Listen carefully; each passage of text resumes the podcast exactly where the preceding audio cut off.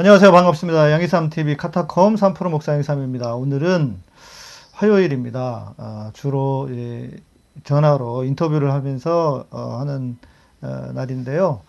오늘은 우리 멀리 대구에 계시는 풍경이 있는 교회 정용성 목사님이신데요. 어, 목사님 통해서 신약을 읽는 아, 다섯 가지의 눈. 제가 잠시 좀 대화를 나누면서 아, 이거 이거는 꼭 방송을 하면 좋겠다 싶어가지고 제가 목사님한테 좀 특별히 어, 특별히 좀 부탁을 드려서 오늘은 또 방송을 좀 진행하도록 하겠습니다. 어, 목사님 인사해 주시죠. 네. 네, 저 대구에 있는 정용승 목사입니다. 네, 목사님 반갑습니다. 네, 또 반갑습니다. 이렇게 네. 전화로 전화지만 이렇게 방송 함께 해주셔서 감사드리고요. 어, 대구가 핫한 곳이 돼버렸어요 대한민국에서. 코로나 때문에 그러더니 이제 또 선거 때도 그냥 대구 경북 좀 너무하는 거 아니냐.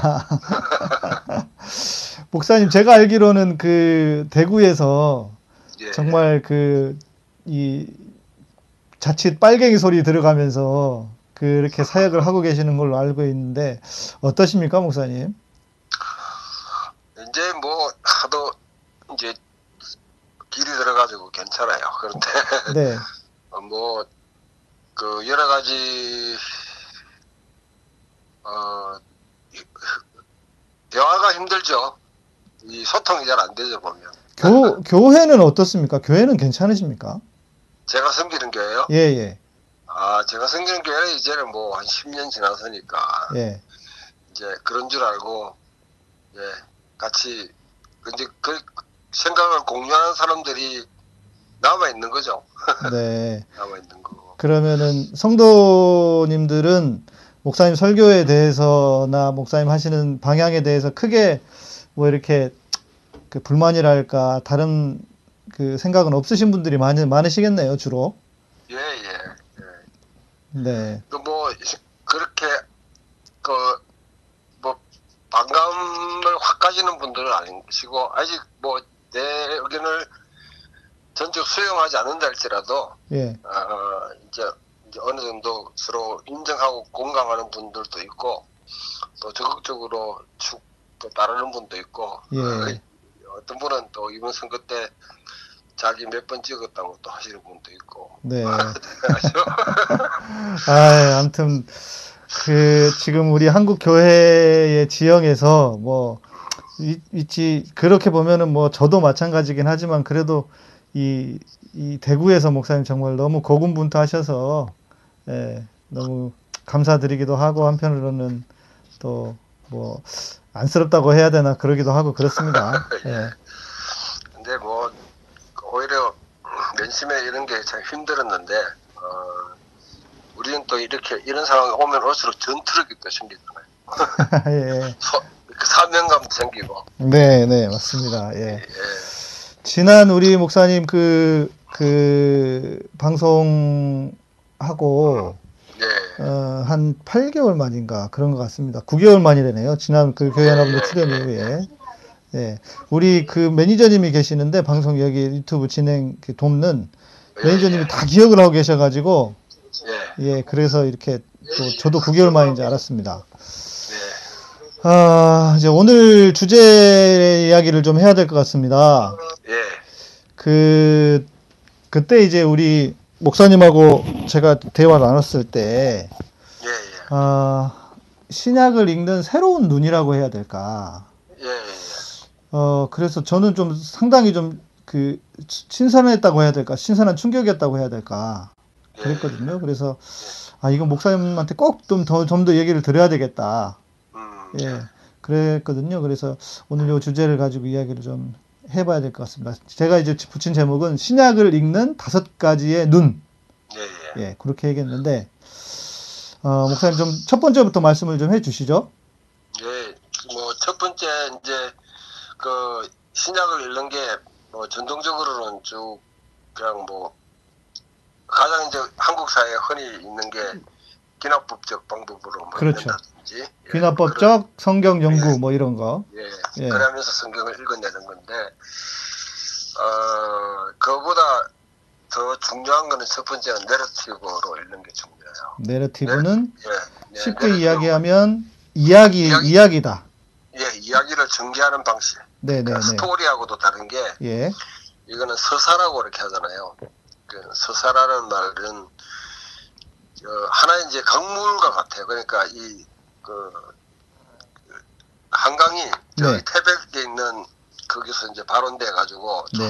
흘러가면서 그 옆에 있는 물들을 흡수해서 쭉 대하를 대하를 이루잖아요. 큰 그렇죠. 강물을 이뤄서 예, 예. 한강으로 들어가잖아요. 예. 그거와 같은 상황 같이 성경을 이제 그런 큰 이야기 처음부터 끝까지도 쭉 이야기를 전개되는 전체를 읽는 거예요. 음, 그냥 스토리, 혹시- 스토리만이 아니라 그렇죠. 이야기가 이렇게 쭉 흘러가고 굽이쳐 가기도 하고 또막 예, 빠르게 예. 흘러가기도 하는 그 방식을 에, 내러티브라고 하는 거다. 네, 그러면서 이 그래서 내가 읽는 본문이 네. 앞에하고 뒤하고 어떻게 연결되고 이게 절정에 이른 부분인지 네. 아니면 막 전개가 되는 부분인지 음, 네. 처음인지 네. 아니면 완전히 마무리하는 단계인지 이런 이제 맥을 잡게 되면 네. 그- 그런 맥 속에서 읽으면 각 성경 본문들이 훨씬 더 이제 다르게 다가오죠. 해석도 달라지게. 특히 복음서 같은 경우에는 더 하죠. 이게 뭐 잠언이라든지 뭐 전도서 잠언 특히 잠언 같은 경우에는 특별한 어떤 앞뒤 문맥이나 맥락 없이도 읽어도 괜찮지만 복음서 같은 경우에는 특히 이게 이제 말씀해 주신 것처럼 그런 흐름이나 어떤 전후의 문맥은 너무 중요하지 않습니까? 그렇죠. 예. 예. 특히 뭐 자문이나 전도서나 이런 것도 따로따로 있는 것 같아도 예. 이스라엘 전체 사회에서 이제 하나님의 이 구원 역사가 이- 흘러가는 가운데 네. 이런 자문이나 이런 이제 전도사 같은 지혜서들이 어떤 역할을 했을까? 네, 네. 그 위기 상황 속에 아니면 때로는 토라를 지켜나가는 가운데 자신들이 그 이 상충되는 부분들 이해 안 되고 그 또 실천하기 힘든 부분들을 그냥 그냥 이렇게 그런 것들 가운데 나온 지혜거든요. 어떻게 하면 그런 어려운 가운데서도 하나님 말씀을 토라를 지켜나갈까? 음, 네, 네, 네. 이런 맥락에서 보면서 하나님의 이제 구속 그 계획을 갖다가 따라가고 그 가운데 나왔던 메시지 읽으면 자문이나 전도서도 음. 이해가 되고 특히 복음서 네. 같은 경우는 예. 전체 성경 이야기의 절정이죠 클라이막스니까 네. 그 특히 예수님 십자가 부활 이, 이 사건은 완전히 그 결정적인 전체 이야기를 결- 결정지 있는 부분인데 네. 이런 부분은 아주 그냥 하이라이트 거죠 집중 조명되어 있어 가지고 음. 네. 네. 네. 이런 관점에서 읽게 되면 그냥 성경을 단편하게 한 말씀을 이렇게 떨어뜨려 가지고 하는 것이 아니라 전체 맥락 가운데 읽어내는 음, 그런 네. 네, 장점이 있고요. 네. 아, 목사님께서 전공을 신약을 하셨죠. 예, 신약이었습니다. 신약 중에서도 세인트 앤드류가 학교가 어디 영국 어디에 있습니까? 스코틀랜드에 스코틀랜드에. 예, 스코틀랜드 북부 옛날에 이제 존 낙스가 예. 거기서 맨 처음에 종교 종교 교육을 시작한 곳이죠. 네, 유명한 우리 종교개혁자인 존 낙스, 존. 예, 예. 예. 예. 그러니까 그 영국 전체로 중세 시대 때는 네. 거기가 3대 도시였어요. 예, 그 그랬군요. 밑에 캔터베리, 중간에 요크셔, 그 다음에 이제 이 세인트 앤드류스. 근데 네. 존 낙스가 그냥 대성당, 지금 충현교회보다 더 큰 걸 갖다 다 부숴버렸죠. 아. 그걸 가지고 집을 줬지. 음. 저는, 저는 그게 바로 종교, 종교개혁 정신이라 생각합니다. 네. 그렇죠. 예. 아, 존 낙스가 있었던 곳 그것이 세인트 세인트 앤드류군요. 예. 예. 최근까지는 이제 그 톰 라이트가 네. 거기 있다가 올해부터 이제 조- 톰 라이트가 옥스푸드로 갔어요. 아, 예. 예, 그전까지는 톰 라이트 있고 뭐 일단 신약학에 관해서는 어 전체 한때는 영국 전체에서 제일 1위 되는 학교로 음, 네. 네. 그 목사님 전공을 바울 쪽으로 하셨습니까? 복음서를 하셨습니까? 저는 저는 누가복음 사도행전 아, 누가 행전 하셨군요. 예. 예, 아, 그러시면, 네. 자, 그러면 첫 번째는 이제 내러티브에 대한 이야기를 해 주셨습니다. 그러니까 잠언이나 전도서도 크게 보면 큰 맥락에서는 당연히 그 유대 사회의 또 당시 이스라엘의 어떤 그 이슈라든지 특히 잠언 같은 경우에는 그 이집트의 이집트의 지혜서 이집트의 뭐 지- 제목이 기- 정확히 기억 안 나게 안 나는데 그것들도 좀 이렇게 그 좀 비슷한 유, 유사한 데도 있고 뭐 그렇게 예, 알고 예. 있는데 예. 자모니아 전도서가 그냥 땅에서 툭 오른 게 아니고 네네. 전류 문화와의 교류 가운데서 네. 특히 이제 그 유대인들이 그 다른 포로 생활도 하게 되고 다른 문화와 이렇게 또 그 교류하면서 네. 여러 가지 많은 유일신을 섬기는 그 신앙 자체가 도전받고 또 그 그에 따라 행동하는 것 자체가 힘든 상황들이 많이 닥칠 때에 네. 이제 그 그런 데서 다른 데도 온 지혜도 차용하기도 하고 음, 그러나 네. 예 유대 그러니까 그 신앙적 신앙적으로 그래서 소화해낸 그렇죠. 예. 예, 예. 네. 그런데 이제 그 내러티브는 특별히 복음서를 읽을 때는 더 그렇게 네. 내러티브를 읽는 눈으로 읽어야 한다. 예, 예. 그 네. 이제 뭐그 한 가지만 볼 수 없어도 일단은 내러티브 왜 중요하냐면 네. 이 포스트 모던 사회가 가장 싫어하는 게 meta narrative라는 거거든요. meta narrative. meta, 예. meta 초월적인 거. 이 시대와 지역을 이제 관계없이 네. 쉽게 말하면 이거는 진리니까 받아들여야 된다 이렇게 하는 거. 예, 예. 이게, 이게 이제 근대 사회가 만드는 하나의 그, 그 신화인데요. 그렇죠. 예. 그 이- 근데 성경은 사실은 meta narrative예요. 그러니까요. 예. 예. 그럼 이 포스트 모던 사회에 그럼 성경이 어떻게 어떤 어 이게 존속할 수 있는가 위기가 아닌가 네. 하고 그러니까 이제 신학교 가면 많은 사람들이 postmodern은 마치 성경의 대적적인 것처럼 네, 대적하는 네. 것처럼 맞습니다. 가르치는데 예, 예. 그거는 이제 postmodern을 잘못 이해하고 있는 것이고 음, 네, 네. 서- 성경은 그 postmodern의 이제 meta narrative에 대한 반대 그 이 거부감은 근대 사회가 주장하는 그 주장에 대한 반대거든요. 포스트 모던이 근대 이후니까. 예, 예. 그러니까 근대 사회가 합리성을 기초로 해가지고 그렇죠. 예. 어, 서구 사회가 계몽주의 또 합리주의로 하면서 효율성을 추구하고 그것이 진리고 그것이 가장 이제 좋은 거니까 아프리카나 아시아나 다른 데 받아들이라 이렇게 강조하는 거죠. 네, 네.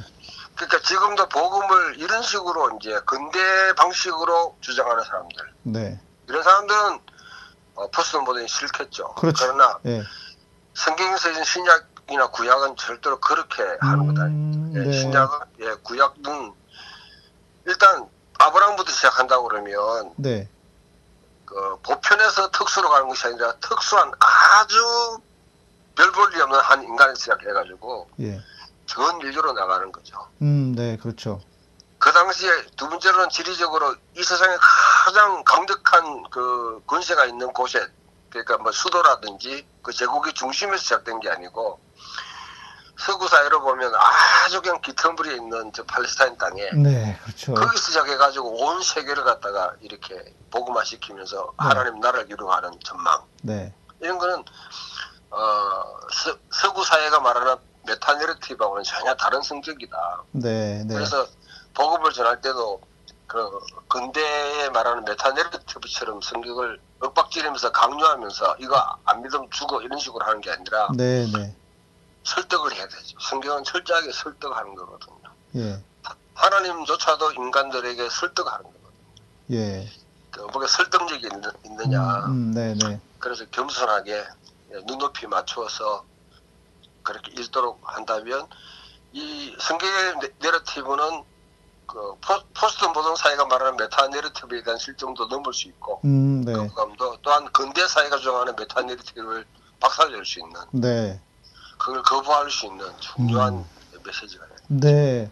그 목사님 포스트 모더니즘 말씀 아까 해 주셨지만 제가 공부를 할 때만 해도 정말 그 네. 포스트 모더니즘은 마치 그 하나님을 대적하는 문화, 하나님을 네. 대적하는 시대의 문화인 것처럼 우리가 하도 그렇게 배웠어 가지고 예, 그런 분들은 다 근대 사회를 추종하는 네, 네, 네. 지금 이 산업화된 사회 네. 신자유주의 사회를 추구하는 사람들은 그, 그, 그 이제 그런 그런 식으로 볼 수밖에 없죠. 그러나 네, 네. 어, 프랑스 68 이제 그 운동 예. 이후로부터 서구 사회는 이 근대 사회가 뭐가 문제가 있다, 심각한 문제가 있다. 그 목사님 그 68 혁명에 대한 소개도 조금 좀 해주시죠. 그또잘 모르실 아. 수 있는 분들이 있어서 이거 이야기하려면 긴데요. 짧게 예. 그 이건 예, 음. 그 68, 68년이 사실은 60년대 그때가 전 세계적으로 미국에는 히피 운동이라고 네네 그다음에 영국 그다음에 뭐 특히 이제 이 그 중국에서는 뭡니까 막 그 문학명 네네 같은 거 막 일라면 이- 일라면서 온 사회가 완전 빡 거의 몸살을 앓던 시기. 우리도 60년대에 그 4.19가 일어나잖아요. 음 네네 그런 시기에 권위에 대한 권위에 대한 철저하게 뭐냐 불신하는 거죠. 그 네, 당시 네. 대학에서 일어난 거거든요. 그 미국의 히피 운동처럼 예. 예, 대학 교수들이 떵떵거리고 하고 대학 당국이 막 완전히 권위주기를 하는 거. 거기에 대해서 거부감을 일으키고 시작된 게 사실은 68이에요. 네 네 68의 근본적인 거는 이거는 권위에 대한 철저한 불신이에요. 그러면서 네 그러면서 프랑스 자체가 뭐냐면 상당히 그때부터 이제 막시스트에 다른 사람들이 어 소련에서 일하고 있는 저런 이제 그 스탈린주의 네. 그런 걸 갖다 반대하고 음 예 진짜 이제 그 사람들의 그 낮은 사람 약한 사람 노동자들 이런 그 사회 주변에 이렇게 어 주변부로 밀리는 사람들 시각으로 네. 현실을 읽으려고 하는 운동이 전개된 게 사실은 68 운동이에요. 포스트 모던은 사실은 68 혁명을 생각 안 하면 네. 그 그걸 갖다가 음 참고 안 하면 이해하기 힘든 운동이죠. 그러니까 68 혁명이 되게 중요한데 또 잘 모르는 분들이 계시는 것 같아서 좀 부탁을 드렸고 예, 그러면은 이- 이정훈 같은 사람들이 이제 대표적으로 68을 갖다가 뭐 사회주의 운동으로 막시드 운동으로 예, 예. 아주 예그 읽는데 아주 잘못 읽고 있는 그럼 목사님은 지금 그 저희 총신대 선, 총신대 신대원 선배시고 좀 보수적인 신학을 하고 계시는데도 그 포스트 모던에 대해서 조금 어느 정도는 좀 이렇게 긍정적인 측면? 예를 들어 또좀 썩 부정적이지 않게 지금 말씀해 주시는 것 같은데. 그 포스트 모던은 부정할 필요도 없고 우리가 포스트 모던을 어떻게 이제 소화하느냐. 네네. 그게 중요한 거거든요. 예 예. 그 보수든 뭐든 관계없이 우리는 지금 포스트 모던 사회에 살고 있는데 네네 시대의 징조를 읽- 읽는 사람은 포스트 모던의 논리를 네 이해하고 그렇죠 이해해야지 대화가 되는 거죠. 당연합니다. 예. 그렇다고 예 그렇다고 포스트 모던으로 쑥 빠져가지고 네. 거기에 허우적거릴 필요가 없고 네. 그, 그 사람들 이해해야지 뭐 건지든지 방향을 틀든지 대안을 네. 마련해 줄 수 있는 거니까. 네, 네, 네. 그러나 이 세계에 돌아가는 대부분의 문화, 문화라든지 그다음 예술은 거의 포스트 모던 그렇죠. 그, 맞습니다. 예, 예. 예, 예.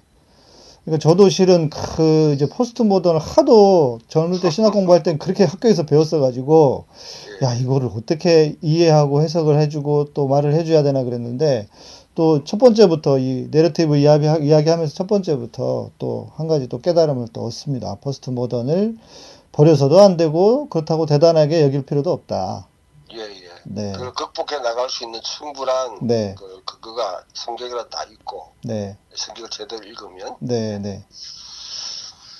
네. 그 포스트 모던한 시대이기 때문에 더 내러티브를 중요하게 생각해야 하고 예, 예. 내러티브가 주목받는 게 사실은 그 전까지는 대부분 성경 연구를 역사 역사 비평적인 맞습니다. 예, 예. 예, 예. 이 한계를 갖다 극복하는 게 이제 문학적인 비평해가지고 음. 내러티브 비평이라든지 네. 이런 게 나오면서 사실은 그 역사 비평이 갖고 있는 한계를 돌파해 나가는 거거든요. 음. 요즘 나오는 문학 비평은 대부분 내러티브를 예. 아니면 디스코스 담화 비평이라든지 예. 이런 걸 이제 그, 그런 식으로 전개해 나갈 수밖에 없어요. 네. 안 그러면 네. 그 역사 비평이라는 건 사실은 그게 근대 사회가 만드는 신학. 예, 예. 그걸 극복해 나갈 수 있는 방법. 네.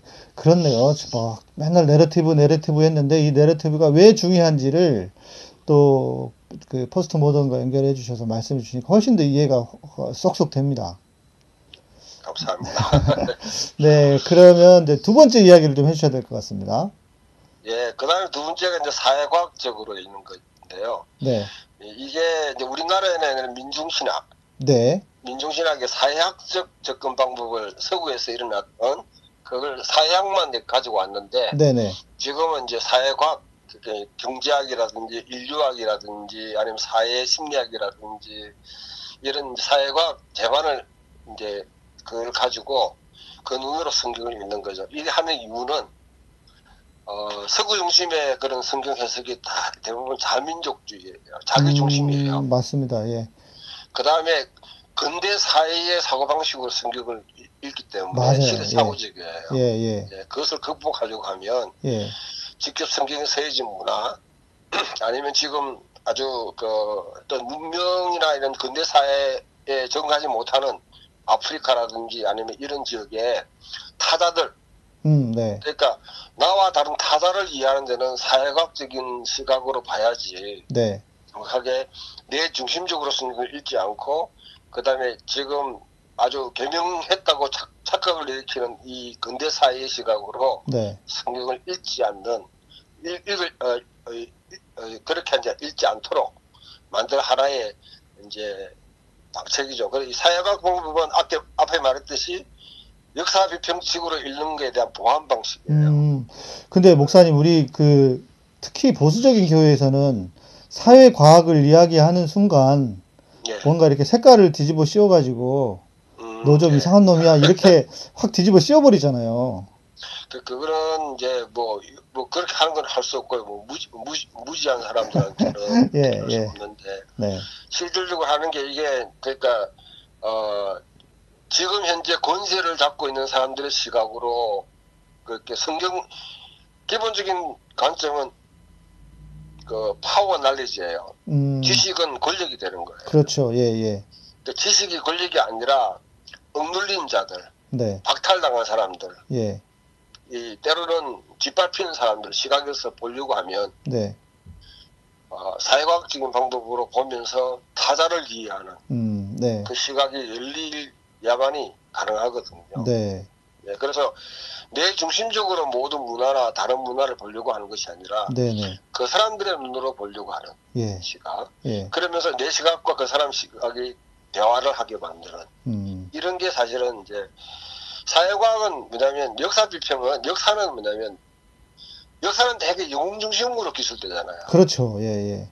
그러니까 뛰어난 어, 특별한 사건들, 늘 뭐 모세, 인물들. 모세, 뭐 다윗, 뭐 이렇게 그냥 진짜 그 시대에 한 명이 있을까 말까 한 사람들. 그렇죠. 그 사람들 방식을 하니까 역사 비평하면 다 특출한 사람을 만들려고 네, 해요. 네, 네. 그 교회에서 보면 자꾸 애들을 갖다가 그 성도들을 영웅으로 자꾸 만들거나 꿈의 사람, 꿈의 사람 요셉. 맨날 이런 거 예, 하고. 예. 예. 근데 사회과학적으로 읽게 되면 그 사람들 시각이 아닌 네. 정말 그 시기에 감춰진 일상적인 사람들, 음, 평범한 네, 사람들, 네. 보통 사람들 네. 이 사람들 시각으로 성경을 읽을 수 있도록 네. 시각을 넓혀주는 하나의 이제 음. 그또 하나의 중요한 그 교정책이 되는 거죠. 아, 저 이런 시각도 이런 시각도 신학 안에 실은 그런 좀 이슈들이 있었 있었나 봅니다. 제가 이제 아. 공부를 할 말 할 때만 해도 맨날 우리는 뭐 그 구원 구원사적인 관점에서 성경을 읽어야 하고 뭐 맨날 그러면서 뭐 하나 그 예표로서의 다윈 뭐 이런 얘기만 하고 그랬었는데. 예, 예. 예. 이거는 이제 90년대, 80년대 이후부터 네. 어, 성서학 쪽에 이제 시작돼 가지고 지금은 신약학을 하는 데가 중요한 하나의 이제 줄기가 되죠. 지금 음, 네. 그 소위 말 SBL이나 이런 데서도 그 분과들이 있고 네. 이, 이쪽 시각으로 읽는 책들이 또 엄청나게 지금 쏟아져 나오고 있는 네. 그런 상황. 아주 뭐 아주 뭐 저는 좋은 것 같습니다. 근데 우리 지금 예, 전도사님 한 분이 이렇게 질문을 하셨어요. 성서 비평학에서 말하는 삶의 자리를 이야기하시는 건가요? 라고 질문을 했는데 예, 삶의 자리라는 거는 그 재정적인 이제 그 역사 비평의 이야기고요. 음, 네, 네, 네. 예. 그러니까 본래 그 삶을 살아가고 있는 성경의 그 삶을 살아가고 있는 일상적인 삶을 살아가고 가고 네. 그 있는 사람들의 그 이제 가치와 삶의 방식 그것을 읽어내려고 하면 내는 방식이죠 이게. 음, 네, 네, 네. 예. 이게 그러니까 이제 영웅 중심의 시각이 아닌 네. 우리가 일, 일반적인 사람이었으면 특출한 사람이 어떻게 있겠어요? 그렇죠. 예. 예, 루틴한 거 계속 반복하는 게 있어야지 그 다음에는 내가 특별한 사건이 있을 수 있잖아요. 네. 그 되게 뭐냐면 이때가 성경은 특출한 것, 맞습니다. 특이한 것 예. 이런 것 중심으로만 보, 보는데 그러지 말고 그 밑에 깔려 있는 그러니까 빙산의 일각이라는 말이 있잖아요. 그죠? 네네네. 그 드러난 것만 보지 말고 그 밑에 있는 거는 엄청나게 큰 게 있는데 네. 그거는 안 보고 하는 거죠. 네. 그 링컨이 그런 말을 했다고 해요. 하나님은 어, 평범한 사람들을 사랑하신다. 왜냐하면 95%나 되는 수많은 사람들이 평범하기 때문이다. 99%입니다. 99%인가요? 99%. 예. 그렇네요. 예. 그러니까 이제 그런 차원에서 이렇게 이제 그러니까 저희가 어찌 보면 이제 제가 신학 공부를 했던 89 음, 제가 89, 90년대 예. 초반인데 또 물론 그것도 있지만 우리 어떤 그 보수적인 신학의 측면이었던 것도 같아요. 그리고 아무래도 뭐 교수님들도 뭐 새로운 신학이나 이거보다는 본인들이 공부했던 거를 가르치는 뭐 이런 게 많았을 테니까 어찌 보면 그러니까 저도 제가 가지고 있는 신학이 제가 배웠던 게 야 이거 좀 구닥다리구나 이런 생각이 좀 많이 들거든요. 그, 그 정신 그 당시 그 정신의 분위기는 보수라기보다는 사실은 네. 근본주의죠. 그렇죠. 근본주의는 예. 학문이 학문이 사망하는 곳입니다. 네. 학문이 예, 무덤 속으로 들어가는 곳이기 때문에 아니 근데 목사님 그 합동 합동에 계신 목사님 그리고 그럼으로써 이런 말씀을 그렇게 하셔도 되는 겁니까? 뭐할 말은 해야 되죠. 저는 이때까지 태어나서 이때까지 합동책을 떠나본 적이 없습니다. 아 근데 목사님 좀 센세이션 하신데 합동에 계시는데 실제로 제가 한번 그 군목으로 할- 군목에 있을 때 예. 제가 우리 무슨 세미나를 했어요. 군목들 저희 교단 그 세미나가 있어가지고 근본주의 근본주의자들이다 우리 얘기했다가 내가 얼마나 선배들한테 욕을 얻어먹었는지 우리가 왜 근본주의자냐 이러면서 예 그랬던 기억이 좀 나는데 예 목사님 좀 센세이션 하십니다. 미국에서는 그 말이 뭐 통하는지 몰라도 그 유럽에서는 근본주의라는 게 굉장히 이거 아주 비아냥거리는 말이거든요. 네, 네, 네, 네. 좋은 의미도 이- 담겨 있지만 그 근본주의도 변형돼서 그렇다는 얘기도 들은 것 같긴 한데요. 예. 그러니까 이게 그 근본주의는 그냥 세- 생명력을 죽여버리죠. 네, 네, 그냥 딱그 그 기둥만 붙잡고 이- 있으면 된다고 생각하니까 예, 다른 데코레이션이라든지 그 안에 살, 살아가는 어떤 공간 창출 이런 건 전혀 생각하지 않고 네, 뼈대만 잡고 있으면 이건 다야 이렇게 하는 사람들이죠. 네. 아, 네. 자, 그러면 이제 중요한 이야기 해주셨는데 정말 사회과학적으로 읽어야 한다. 네, 그 새로운 이슈인 것 같고요. 그럼 이제 세 번째는 말 그대로 새로운 관점이 필요하다라고 말씀해 주시는 것 같은데. 예, 이 새로운 관점은 뭐 지금하고는 이제 old 어, 옛 관점인데요. 네네. 이게 이제 E. P. 샌더스라는 사람으로부터 시작되는 하나의 바울을 네, 어, 옛날 그러니까 루터식의 네, 루터의 그, 그 종교개혁 당시에 네, 이신칭의 네네네. 거기에 초점을 맞춰가지고 네, 개인 중심으로 읽, 읽어내는 그 방식이 예, 어, 이거로는 이제 더 이상 그 바울을 이해할 수 없다. 네, 그럼 뭐냐? 우리가 이때까지 유대교를 너무 잘못 이해하고 왔다. 네, 네, 그렇죠. 예, 왜 유대교를 잘못 이해하고 왔냐면 네. 이게 이제 엔티세미티시즘 반셈적 지금 감정이 그 성경 읽을 때가 있는 거죠. 반유대주의. 예, 예, 예, 그 대표적인 사람이 그 대표적인 이제 곳이 뭐냐면 이 그 독일이에요. 예. 루터도, 독일이 루터도 그런 사람 중에 한 명이었잖아요. 루터가 이제 이게 장본인이죠. 예, 예.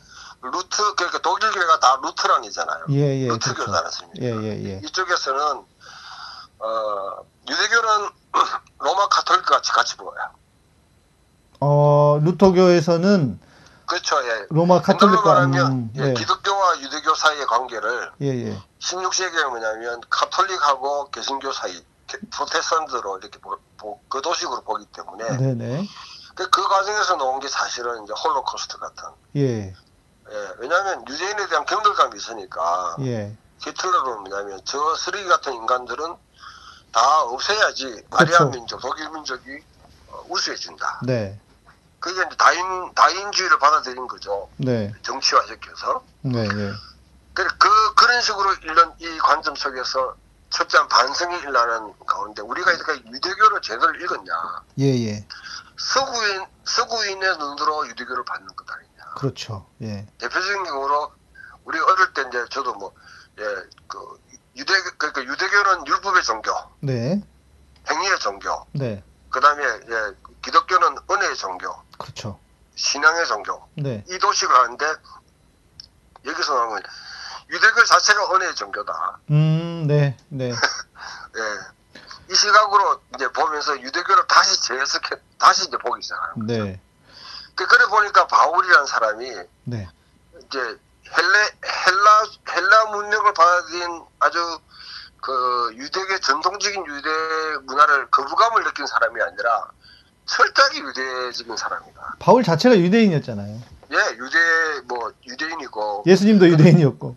예, 그, 그 예수님의 유대적인 어떤 예. 그런 그 그런 어떤 그 맥락들 예, 그런 걸 재발견하면서 다시 성경을 갖다가 이제 읽으니까 소위 말하면 이신승에 대해서도 달리 해석이 나오는 거죠. 네, 네, 그렇죠. 예, 그, 그 거의 대부분 이제 마르틴 루터의 종교개혁의 그 시각에서만 네, 네, 그냥 이렇게 읽게 되니까 어 오직 믿음으로 하니까 행위 자체를 갖다가 마치 이거는 별로 중요하지 않은 것처럼 이게 우리 그렇죠. 한국 교회가 아- 안고 있는 문제고 사실 이게 뭐냐면 그 구원파 그렇죠. 구원파식으로 그냥 다 신앙생활 하고 있어요. 맞습니다. 가르치고 있고 예. 행위 믿음과 행위는 동질의 양면인데 네, 네, 한쪽만 가고 있는 거죠. 믿음으로만 된다. 네. 언제로 하면 된다. 예, 예, 한쪽은 빼버리고 예, 우리는 신앙의 통전적인 것을 회복하려면 새로운 관점으로 다시 이제 보면 특히 신약 성경에 굉장히 유대적인 네, 강한 네, 색채가 있다. 네, 네, 그러니까 유대인 예수, 유대인 바울 사도들도 그런 맥락에서 볼 때 네, 그때 그들의 독특한 점, 그들이 어, 변혁시킨 점이 무엇인지 이해할 수 있다. 네, 이제 이 점에서 어, 이미 이제 새로운 관점은 뭐 거의 한 이제 그 그게 그 이 파도가 지나간 것 같기도 한데 음, 네, 네, 그래도 그러니까 신학의 이제 전체적인 신약을 보는 패러다임을 바꾼 거죠. 네, 근데 아직도 한국 사회는 이놈 그렇죠. 예, 그-. 소위 말하는 그 대체 신학, 예, 예. 대체 신학도 그 맥락 속에 있는 거라고 볼수 있을까요? 대체 신학? 그러니까 그게 이제 이런 거 있지 않습니까? 그 이스라엘을 음, 영적인 어, 영적인 백성들이 영적인 이스라엘로 대체했다. 이제 예, 예, 그 대체 신학, 예. 네, 그 그것도 그 새로운 관점을 보게 되면 네, 어, 그게 얼마나 호황한지를 갖다가 그게 그렇죠. 사실은 그렇게 보게 되면 예, 유대인들을 갖다가 굉장히 경멸시하거나. 유대인의 고- 고유성을 갖다가 제대로 인정 못하거든요. 예, 예, 바울은 실제 유대 로마서 9장 11장에 보면 자기는 유대 사람이고 유대인의 구원을 위해서 내가 생명책에 지워지더라도 예, 나는 예, 그들을 그들을 구원하기 위해서 힘쓴다고 했거든요. 그래 그 시각이 바울이 했던 이야기인데 네, 유대인 바울이 했던 이야기인데 네, 그런 걸 이제 우리가 이제 놓치게 되면 마치 지금 현재 이스라엘은 아주 이 사람들은 여전히 복음에 거부감을 느끼고 있는 사람들이다.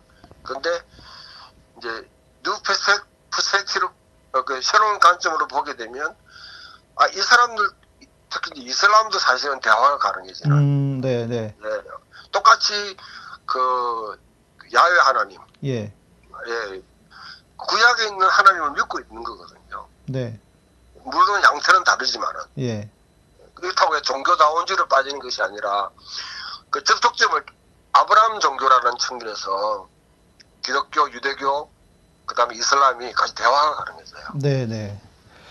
그러니까 뭐그또또 제가 또 이야기 그 신학교 시절 얘기를 안 할 수가 없지만 저도 그 우리가 배웠던 게 그런 영적인 이스라엘로 우리가 이스라엘을 대체했다.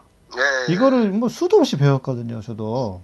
그런데 어, 목사님 말씀해 주신 것처럼 저도 몇 년 전부터 아, 그 이제 유대인들 실제로 유대인들이 요즘 이제 많이 많은 유대인들이 예수를 믿기 시작하고 그래서 예, 메시아닉 주 예, 예수님을 이- 메시아로 인, 인정하는 유대인들 음, 어, 저도 실제로 만나보기도 하고 또 그분들 이렇게 해, 그 강의도 제가 들어보면서 야, 이 양반들의 성경 해석이 진짜 기가 막히고 왜냐면 자기들 책이잖아요, 성경이. 그렇죠. 예, 예, 예. 그러면서 이분들이 예수를 믿으니까 아, 이 성경의 해석의 깊이가 너무 달라져서 제가 실은 한번 그 양반 그 강의를 그, 그 누구 이제 있어요. 한번 강의를 듣고 제가 그 다음부터 성경 해석하는 걸 포기를 했어요. 그 정도로 생각해 보니까 자기들 책이잖아요. 예, 근데 예. 우리가 너무 그 서양의 관점으로만 성경을 해석해 온 것이 아닌가. 네, 그 일차적으로 유대인의 성경이고, 네, 예, 일차적으로 유대라는 그 토양 속에서 나왔다는 걸 인정을 하고, 네, 거기서 출발해야 되는데, 맞습니다. 예, 앞에 거 이제 아, 개성했으니까 앞에 거다 때려치워버리고, 네, 우리식으로 읽자. 이렇게 하게 되면 네, 전혀 이제 그 맥락이 없는 성경 해석을 하게 돼요. 네, context가 없는 신앙. 네, 그렇죠. 목사님, 우리 그 다음 주제로 넘어가기 전에 음, 근본주의에 대한 이야기를 좀그 다시 한번 짚어야 될 것 같습니다. 우리 근본주의를 목사님께서 좀 그렇게 말씀을 하셨더니 우리 지금 댓글에서 그래도 근본주의가 근본이라고 하는 건 중요한 것 아니냐. 아, 예. 네, 그렇게 이야기를 해 주셔가지고 음, 네, 지금 이야기가 나오고 있었어요. 그러니까 제가 듣기로는 그 근본주의가 음, 물론 뭐 이제 상식적으로 자유주의 이후에 다시 신앙으로 신앙의 본질로 돌아가야 한다 해서 나온 게 근본주의 그게 성경이었고 그런데 그 초기의 정신은 좋았다고 저도 들었어요.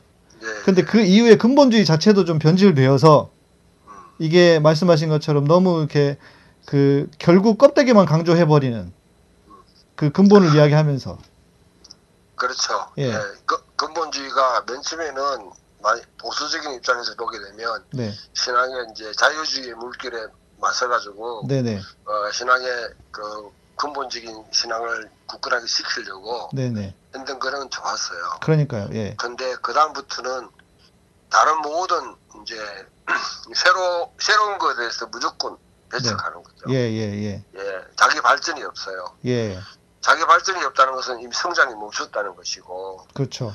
예, 신학이라는 건 시대에 따라 계속 현실에 적응해 나가야 되거든요. 네, 이, 이, 이 문제를 이야기하려면 나중에 이제 정치 철학으로 읽기 가게 되면 음, 아주 근본주의는 아주 난도질 당합니다. 예.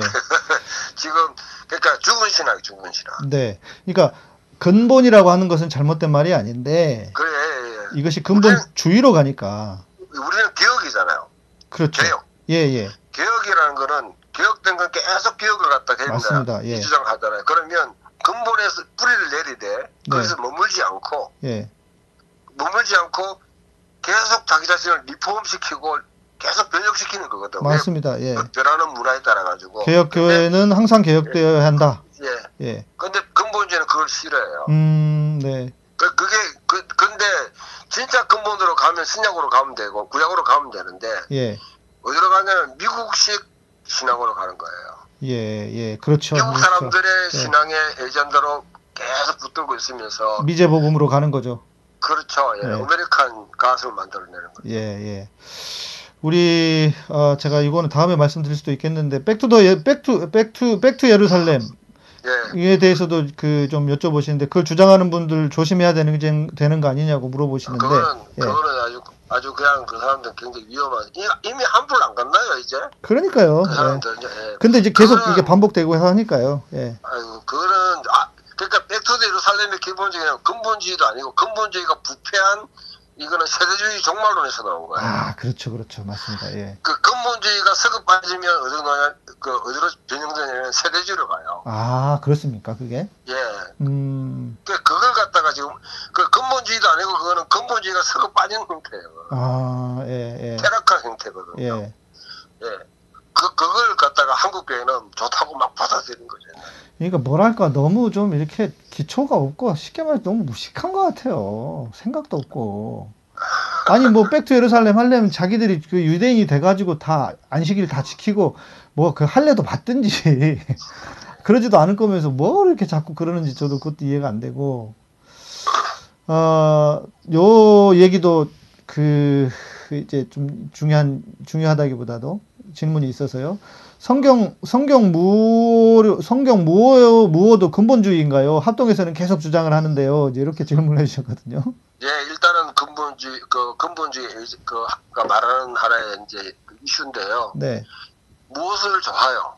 음, 좋은데 저는 성경 무엇을 이야기하는 사람들이 네네, 진짜 성경 그 어떤 의도가 주- 주- 중요해요. 네, 네, 네. 성경 무엇을 갖고 다른 사람을 죽이려고 나와요. 아, 그렇죠.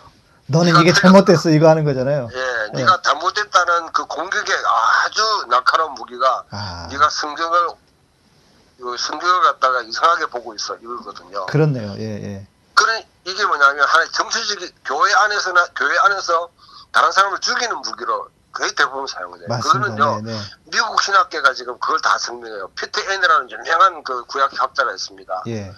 그 사람이 웨스트민스터에서 그 교수직 하다 이것 때문에 날아간 거 아니에요. 음, 이런 식으로 몰아가지고 네, 그 우리 우리 그 총신에서도 네. 성서학자들은 아주 그냥 찌약이에요. 음, 이, 이 자체는 다 갖다 대, 대, 대면 예. 새로운 비평은 쓸 자리가 없어요. 맞습니다. 이거 아니 성경 무호 앞에 뭐 뭐 말할 게 뭐가 있어? 다 거기 네. 다 쥐약이지. 예. 그러면 그 성서학자들을 죽이는 방식이 바로 이 성서 무엇이래요. 네, 네, 네. 아니 그래서요. 전에 그 우리 김서영 교수님에 네. 대해서도 네. 야 옛날에 그 이제 뭐 그 여자는 교회에서 잠잠하라 이거를 그 국민일보인가 이게, 후- 이게 후기 후대에 첨가된 말씀일 수도 있다. 뭐 이랬더니 그거 가지고 난리를 치더라고요 전도사들이. 네, 그렇죠. 그래 성경도 안 믿는 사람이 무슨 교수냐 그러면서 생 난리를 치던데. 예. 세- 그 새로운 새로운 어떤 그 의견이나 새로운 시각이 있을 존재할 수가 없어요. 근본주의에서는. 네, 네. 예. 옛날 거 그대로 어, 받아쓰기만 해야 되거든요. 네. 그 그래서 제가 그 신학의 무덤이라고 하는 거죠. 네, 네, 네. 아, 자, 그러면 이제 네 번째로 가야 될 것 같습니다. 세 번째는 네. 새로운 관점에 대한 얘기 해주셨고, 네 번째로는 제국주의. 비평 방식. 예. 네, 그 성경을 이때까지는 그냥 종교적인 문으로만 보고 신앙 신앙의 문서로 봤는데 그렇죠. 예, 그걸 포기하는 게 아니고 예, 그 시대에 뭐냐면 상황을 성경은 사실은 제국 제국이라 제국주의라는 상황 속에서 하나님 백성이 어떻게 그 자기 정체성을 신앙을 잃지 않고 네, 하나님의 사람으로 여호와 하나님을 그 믿으며 살까 그 고민 속에 놓은 게 성경이에요. 네, 그렇죠. 예, 그래서 이거는 제국에 대한 하나의 대안을 제시하는 거거든요. 음, 자, 창세기가 왜 쓰였습니까? 창세기 1장에 창조 이야기가 나오잖아요. 네, 그거는 메소포타미아의 그 수메르 그 속에서 뭐냐면 죽도록 사람들을 노동 노동시키고 부려먹고 하는 그 노예 사회에서 네, 성경은 너희는 일만한 사람들이 아니고 실질 자격이 있는 사람들 이야기하는 거예요. 그렇죠. 예, 예, 그 그러니까 메소포타미아 그 제국 제국의 사회에서 다른 대안을 마련한 거거든요. 네, 네, 뭐 출애굽기 이야기도 마찬가지고. 네, 그다음 예수님 시대 에 오게 되면 현재 뭐냐면 성- 신약 성경에 로마에 대해서 네, 그냥 예수님은 로마에 대해 침묵했다든지 맞아요. 바울은 그렇게도 말하죠. 예, 로마 제국에 부역하며 그 적응하면서 잘 음. 거기서 그냥 정치에 대한 얘기 전혀 하지 않고 순수 복음만 전했다. 예 예, 이런 시각이 사실은 뭘 이야기하냐면 네, 종교 종, 어, 정교 분리라는 그런 이제 핵의 망측한 논리를 끌고 와가지고 네, 네, 예 그런 현실에 실제로 사람들 가장 영향을 미치는 특- 경제나 정치 이런 데는 신경 쓰지 말고 맞습니다. 예, 너희들 그냥 교회에서 교회에서 모여가지고 예배 열심히 들 기도 열심히 하고 네, 신앙생활 열심히 해 네, 교회에 모여가지고 신앙생활을 하고 기도하고 하는데 그 누구 박그 정치하는 사람이 뭐 신경 쓸 필요가 없잖아요. 그렇죠. 예, 정치 선거 때마다 이용해 먹고 예, 이런 시각을 만들어준 게 이제 그와 같이 친로마적인 네, 네, 성경 읽기. 네, 그게 아니고 요즘 들어는 철저하게 신약 성경은 당시 로마에 대한 어, 대안되는 음, 그러니까 로마 그러니까 바울의 바울의 그 사도행전 17장 읽어보면 바울이 고소당할 때 이 사람들은 천하를 어지럽힌 자라 이렇게 나오잖아요. 네, 그렇죠. 예, 그 말이 뭐냐면 그, 그걸 원어 그대로 번역하면 얘는 가해사의 천하를 음, 뒤엎는 자다, 전복시키는 자다. 아. 그런 메시지를 전하고 있다. 예, 예, 예, 그러면 어, 신약에 나오는 바울이 사용했던 에클레시아 교회라든지 이번젤리온 복음이라든지 그다음에 네. 디카요 순의 이 의라든지 그 피스 에이레네 이런 모든 단어가 네, 사실은 뭐냐면 로마의 이데올로기에 사용됐던 맞습니다. 복음이라는 것 자체, 유한겔리온이라는 것 예, 자체가 그 황제가 예. 예, 가- 가해사의 이데올로기예요. 네, 네, 네. 그 그걸 전혀 다른 거예요. 다른 왕이 있다. 예. 그 다른 왕이 있다. 그 예수님이 누굽니까? 저기 그 빌라도하고 이야기할 때에 그 대화 네. 똑같이 또 바울이 뭐냐면 우리 시민권 하늘에 있다. 네. 그래 그 말은 뭐냐면 하나님이 가해사가 아니고 하나님이 왕이라는 거예요. 음, 네, 네. 거기는 하나님이 왕이라고 말만 하면 안 돼요. 누가 아니라고 가해사가 왕이 아니고 황, 왕이 아니고 하나님이 왕이라는 거거든요. 음, 네. 하나님 나라는 하나님이 왕으로 등극한 사건. 예수 그리스도를 통해 등극했다는 사실이거든요. 그렇죠. 예. 그 관점에서 읽어보면 로마 제국을 사실은 뒤집어 엎는 거예요. 그 뒤집어 엎는 게 정치적으로 뭐 무장 봉개가 하는 게 아니고 네. 로마 제국의 그 이데올로기, 그 가치를 갖다가 완전히 밑에부터 누룩처럼 변화시켜 버려요. 네, 네. 그러니까 복음이라는 언어, 평화라는 언어, 의라는 언어, 질서라는 거, 이 개념 자체를 갖다 바꿔버려요. 아니 가치를 바꿔버려요. 실제로 실제로 그렇게 했죠, 또. 예, 그 실제로 예. 예. 그러니까 이제 이런 시각에서 보게 되면 네. 굉장히 복음서가 시- 시작 성경의 전복적인 어떤 책이 되는 거죠. 네.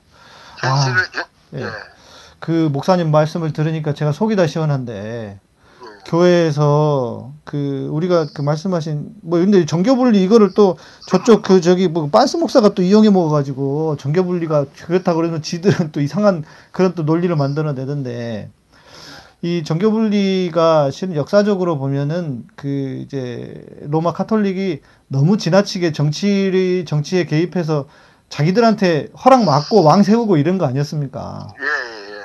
거기서 나온 게 시초인데 어, 그러니까 이전에는 네. 사실 서구 사회도 마찬가지고 유럽 사회가 네. 종교가 제발 그 정치에 그, 그 종교가 정치에 좀 개입하지 마라. 예, 예. 이제 이제 이게 아니고요. 그 정치가 예. 종교에 대상 좀 개입 안 했으면 좋겠다. 안 건드렸으면 좋겠다 이 말이거든요. 그 선을 예, 예. 선을 만드는 건데 우리나라에 와보면 네. 종교가 정치에 개입하는 건 이 문제가 이슈가 돼 뒤바퀴가 있어요. 그렇죠. 예. 예, 뒤바퀴가 있는데 예. 그 궁- 그러니까 그 신약을 읽을 때 그러니까 특히 이제 누가복음을 보면 가에스 아구투스가 나오거든요. 예. 12살 때 가- 예수님이 성전 올라가서 하시죠. 예. 예수님의 사역 시작을 가에스 아구스투스에 맞추는 이유가 뭐냐 의도적으로 네.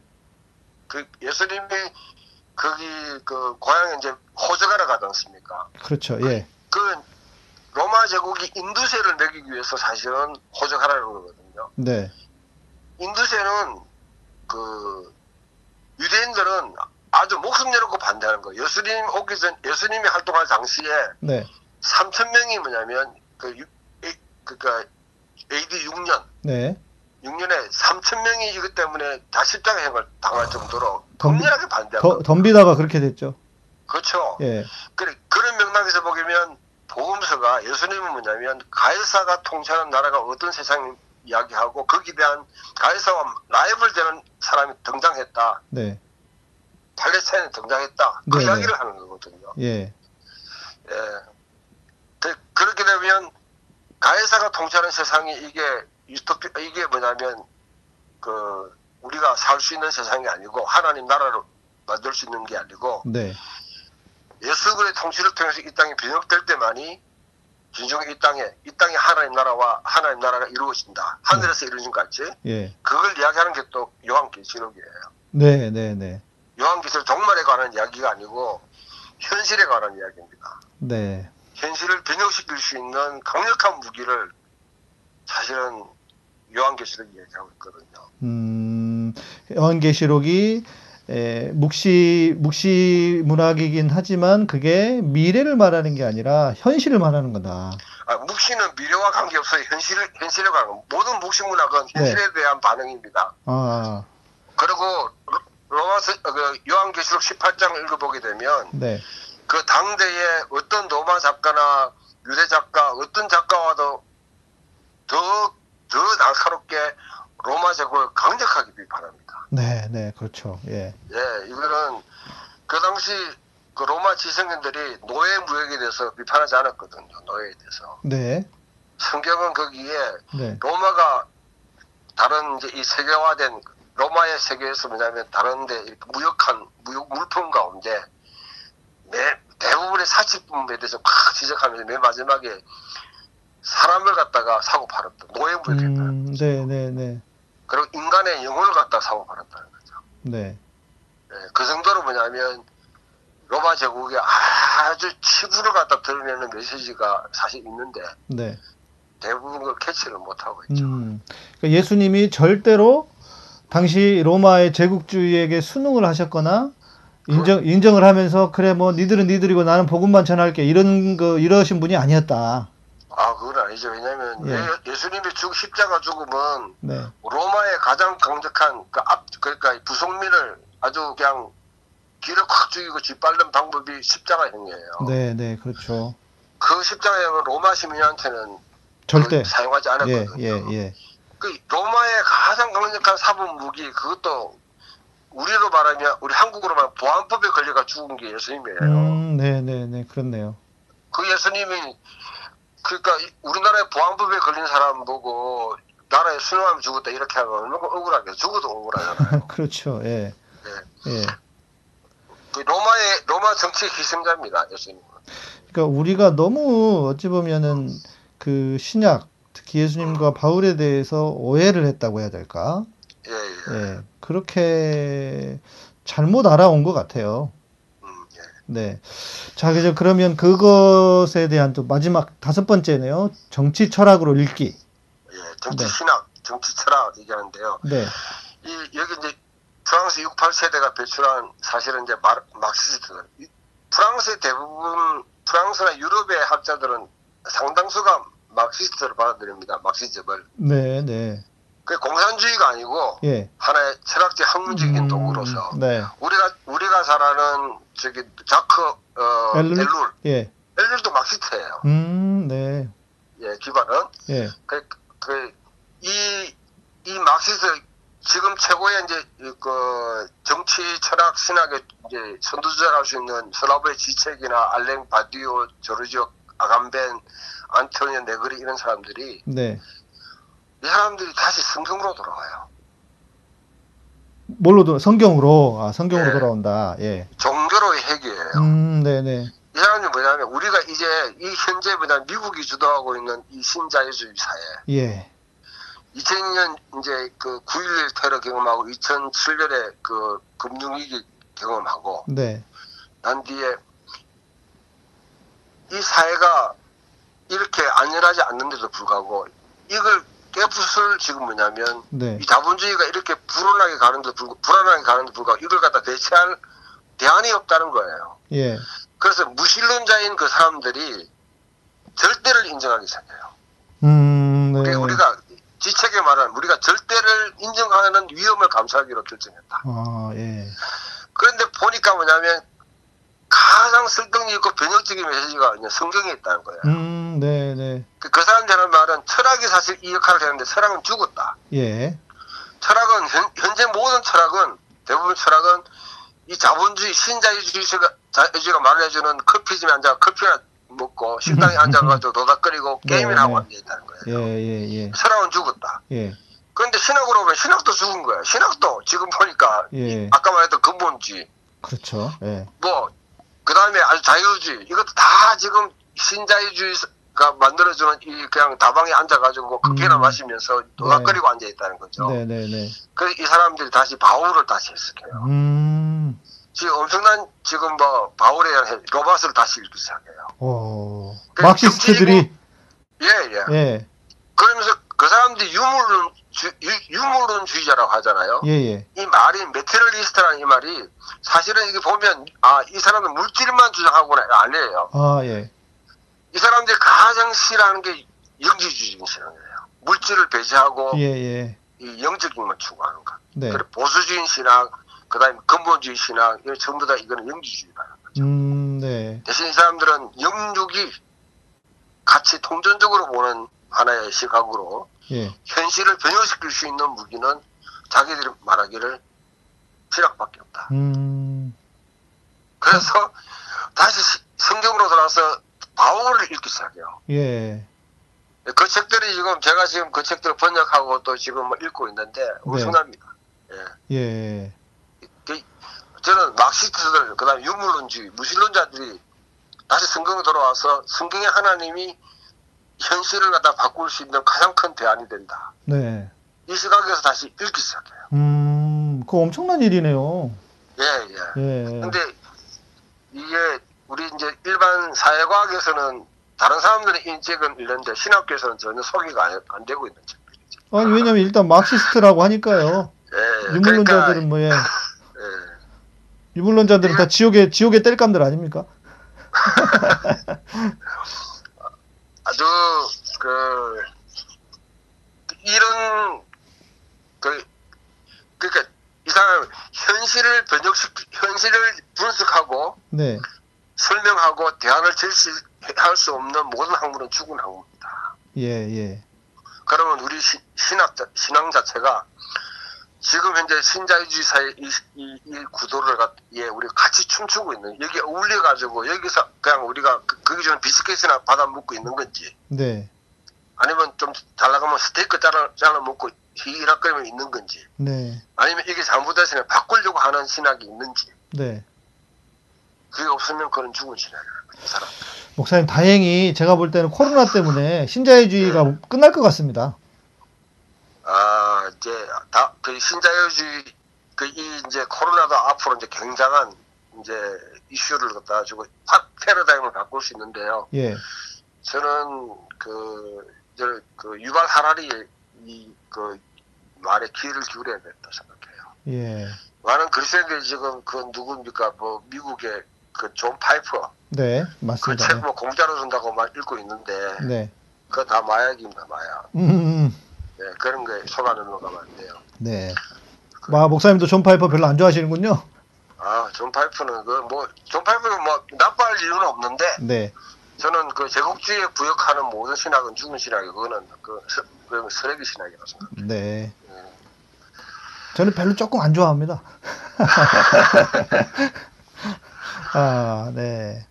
그래서 정말 이제 그 신자유주의가, 그러니까 물론 가만히 있어서 되는 건 아니겠지만, 예. 어, 우리가 이제 새로운 어떤 삶에 대한 에, 적응 내지는 해석을 해 가야 하지 않을까. 예, 예. 네. 그러면서 저도 빨리 신자유주의가 좀 끝났으면 좋겠습니다. 예. 음, 네. 이 사람들이 성령론을 갖다가 해석하는데, 네. 어, 제가 안 넘어갔어요. 난 신학자로, 성서학자로 부끄럽게 느끼더라고요. 아, 뭐, 뭐라고 그랬습니까? 저는, 네. 그 성령론 자체가 선물이에요, 선물. 선물이다. 예.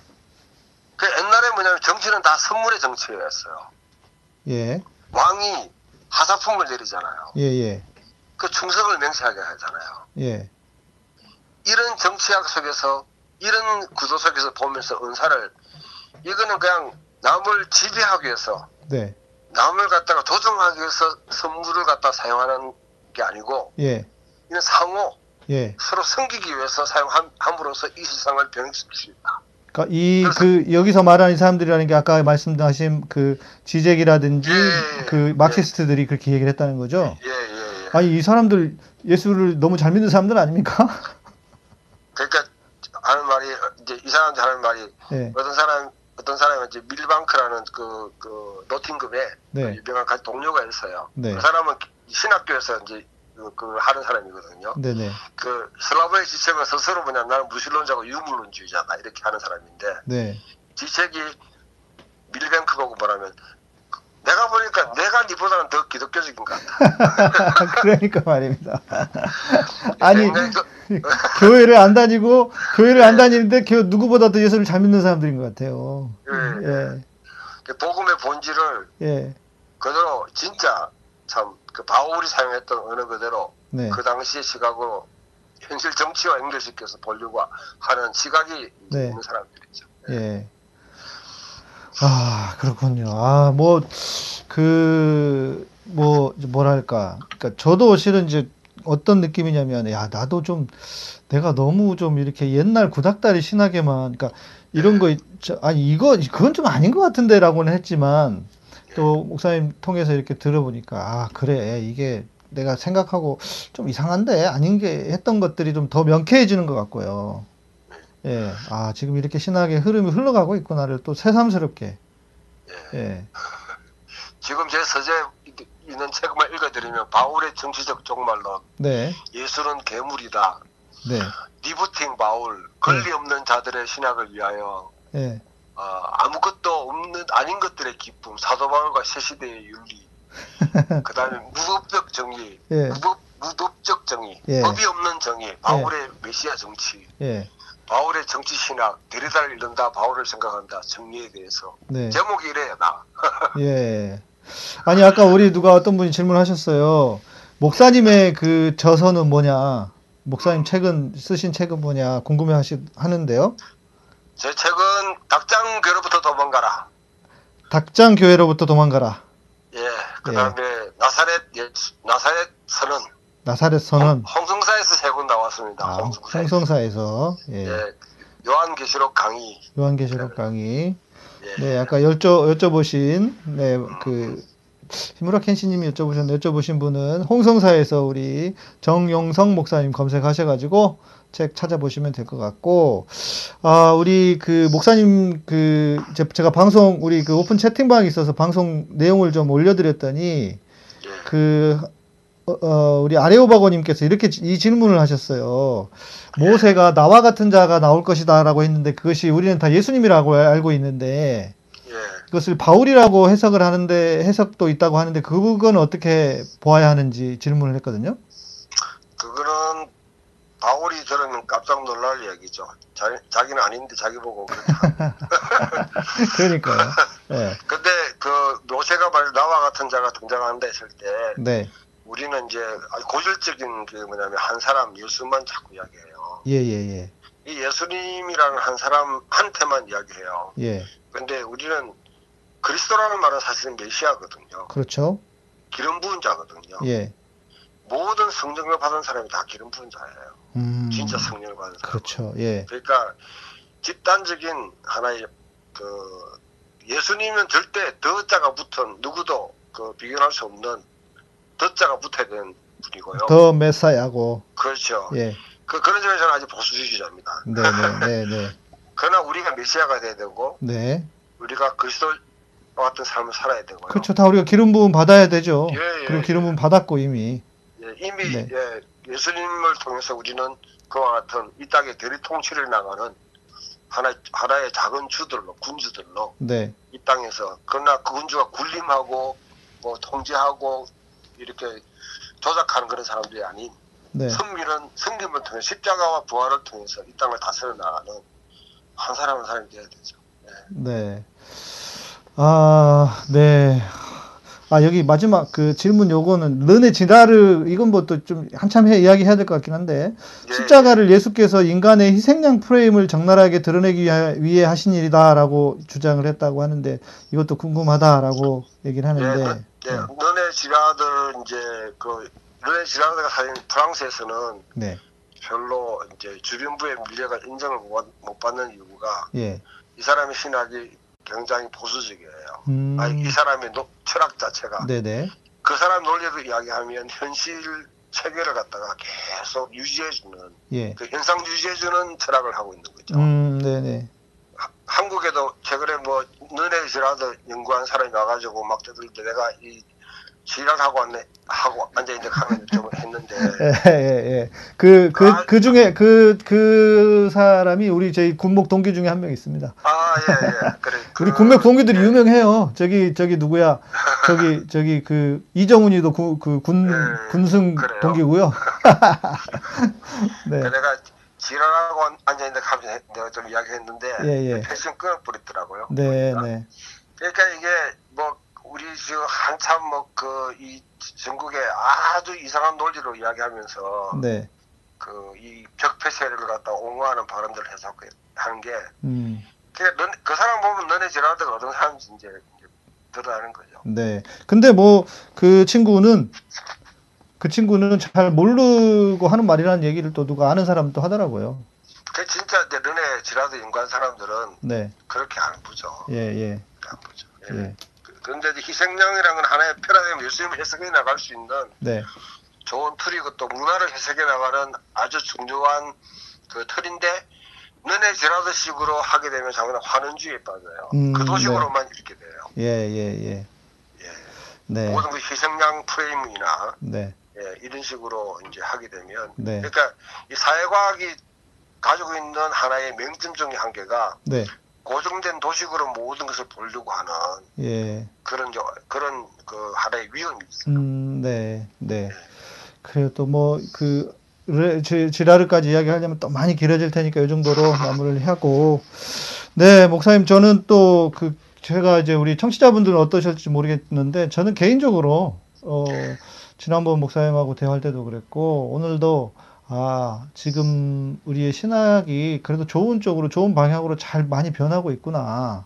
예, 예. 그 제가 이제 그 89, 89학번이니까 89년, 90년대 초에 아, 총신대에서 그런 신학을 배운데 그- 그나마 다행인 건 그런 신학을 배웠는데도 제가 생각은 그렇게 깡, 깡 막혀 있지 않아서 다행이라는 생각은 드는데 그래도 이렇게 좀 그 신학적 기반이라고 해야 될까? 이것들을 또 이렇게 목사님 통해서 배우게 되니까 너무 좋은 것 같습니다.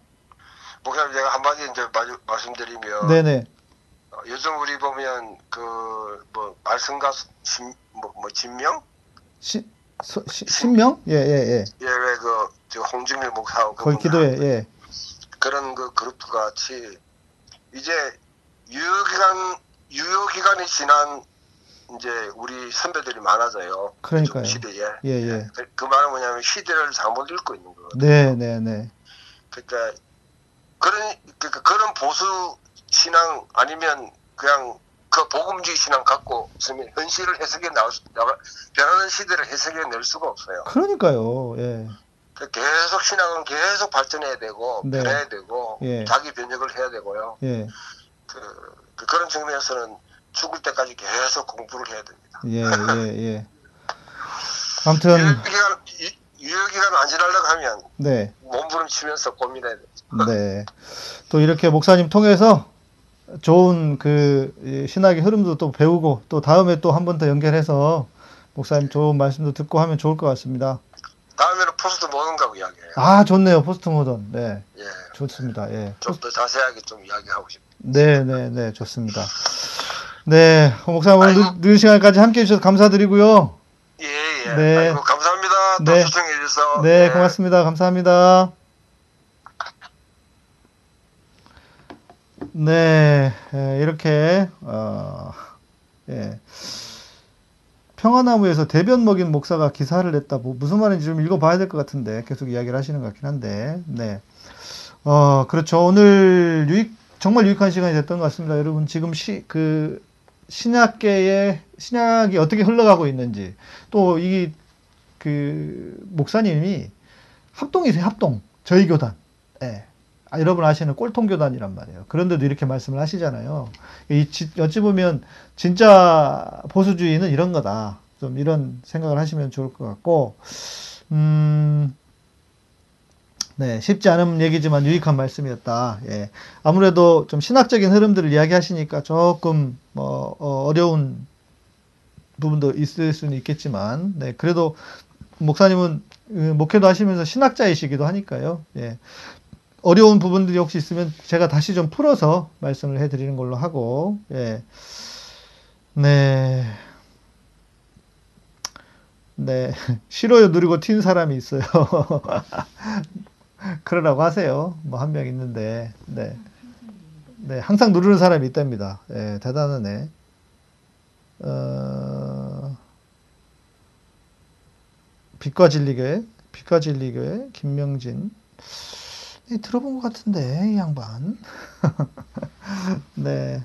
그래요. 아무튼 감사합니다. 제가 우리 그 정영석 목사님과는 다음에 포스트 모던에 대해서 좀 더 진지하게 또 깊이 들어보면 좋을 것 같습니다. 네, 그러네. 부지런하네요. 꼭 와가지고 싫어요 누르고 가고. 뭐, 아무튼 좋습니다. 뭐, 네, 그것도 관심이니까요. 네, 여러분 오늘 감사드리고 또 정영석 목사님 정말 감사드립니다. 함께 해주셔서 감사드리고요. 이제 여러분 찬양 듣고 예, 마무리하시도록 하겠습니다.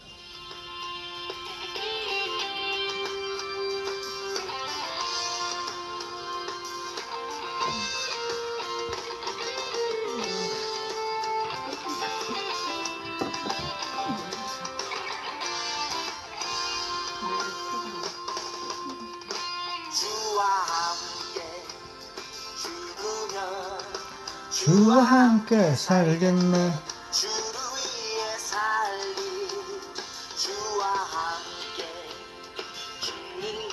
아, 우리 햇빛바다님 성경이 좀 더 어렵게 느껴지신다고. 네. 그러니까요. 알면 알수록 어려운 거예요. 그래도 쉽게 생각하고 읽으십시오, 일단은. 네. 여러분들은 괜찮습니다. 여러분들은 목사가 아니고 신학자도 아니기 때문에, 네, 그냥 읽으시면 됩니다, 일단은.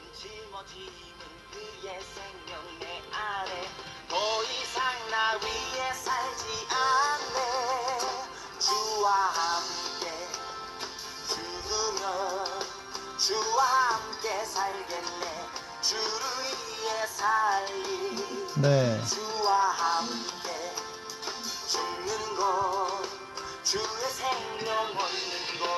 어, 늦게 오신 분들 앞부분은 한, 한 시간 내에 바로 다시 올라갑니다. 아, 예, 그러니까, 예. 그렇게 들어오셔서 보시면 될 것 같고요. 우리 홍구리님하고 지금 댓글을 해서 열심히들 대화들 하시는데, 네, 또 오픈 채팅방에서 이야기 나누시면 좋을 것 같습니다.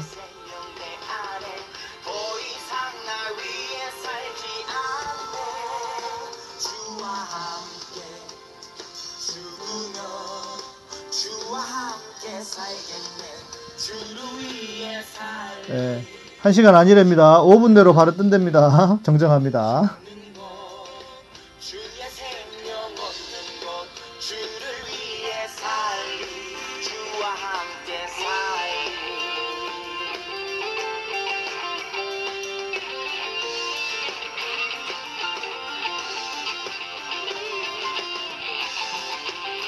네, 우리 성환 형제가 우리 지금 유튜브 관리를 해주고 있는데 아주 열심히 잘해주고 있습니다. 네, 늘 감사하고 있습니다. 네. 저희 이번 연휴 방송 스케줄이 어떻게 되느냐고요? 뭐 일단은 뭐 비슷합니다. 일단은 뭐 생각 아무 생각 없는데요. 예.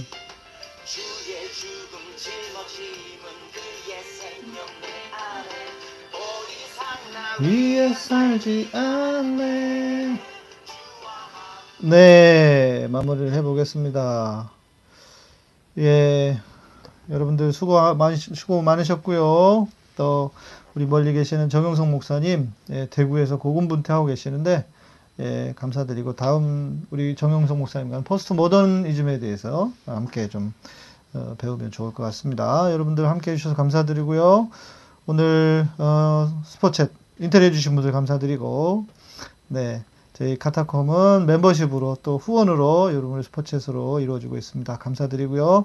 저는 아, 내일 밤에 예, 다시 뵙도록 하겠습니다. 평안한 밤 되시고요. 내일 밤에 뵙겠습니다. 감사합니다.